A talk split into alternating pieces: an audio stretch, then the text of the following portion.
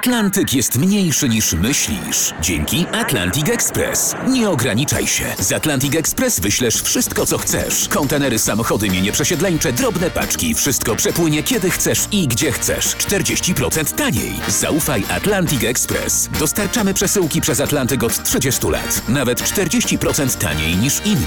Dzwoń 1 800 775 73 63. Ekspresowo przez Atlantyk. Tylko z Atlantic Express. Technika dla laika, czyli naukowe felietony profesora Ryszarda Tadeusiewicza w RMF Classic.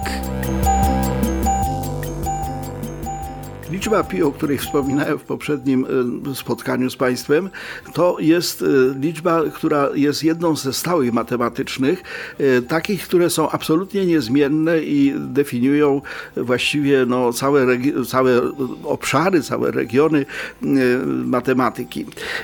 Wartość liczby pi, przypominam, jest to stosunek obwodu do średnicy każdego koła, zawsze taka sama jest ta wartość. Ta wartość liczby pi pierwotnie była określana przez Babilończyków Babilończyków i oni uważali, że to jest trzy, dlatego że zastępowali koło sześciokątem, no i to się wtedy zgadzało. Natomiast Archimedes w III wieku przed naszą erą wziął się za to porządnie i zaczął budować 96-kąty opisywane na kole i wpisywane w koło. I okazało się, że po tych długich, bardzo dokładnych wyliczeniach wyszło mu, że liczba pi to jest tyle co 22 podzielone przez 7, czyli 314. Taką liczbę w tej chwili chwili e, przyjmujemy powszechnie. Natomiast był uczony, e, który zmarł w 1610 roku, nazywał się Ludolf van Kollen i on przez całe życie dążył do tego, żeby wyliczyć jak najwięcej cyfr tej liczby pi, która, jak powiedziałem, nigdy się nie kończy. I wobec tego e, skończył życie na 35 cyfrze.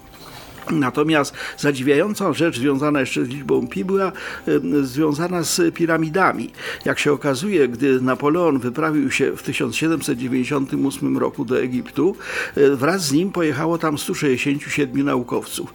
Między innymi zachwycali się piramidą Cheopsa, którą teraz bardzo wielu z nas ogląda i okazało się, że stosunek dwóch boków podstawy do wysokości e, daje wartość liczby pi z dokładnością do, czwartych, do czwartego miejsca po przecinku.